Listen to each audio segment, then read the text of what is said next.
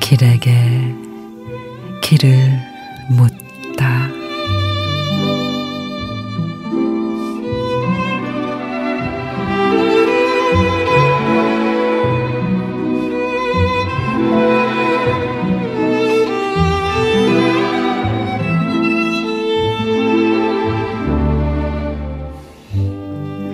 뼈를 우려낸 국물을 훌훌 들이키고도 상위의 수북이 뼈다귀가 남았습니다. 아무런 말도 하시지 않는 당신의 밥상 앞에서 쪽쪽 뼈들을 발라내고 빨아먹기도 했었습니다.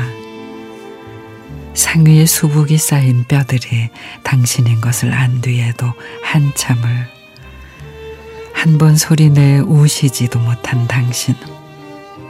봄날이 지나고 가을바람 서걱일 때 텅 비어버린 당신의 뼛속으로 우수수 바람이 스며듭니다.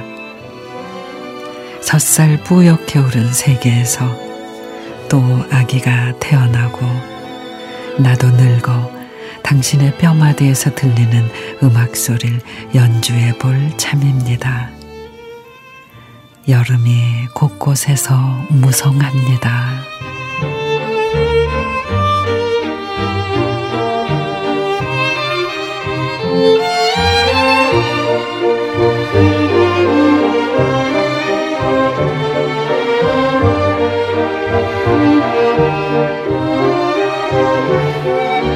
조하혜님의 복날 오로지 자식들만 위해서 사느라 뼈에 바람 드는지도 모르고 산 어머니 한 번도 소리내 울지 못한 그 속이 얼마나 팍팍하고 고되었을지 이제야 그 마음을 조금은 알 것 같은데 바람된 뼈마저 앙상해져 버린 어머니 모습에 가슴이 저며옵니다.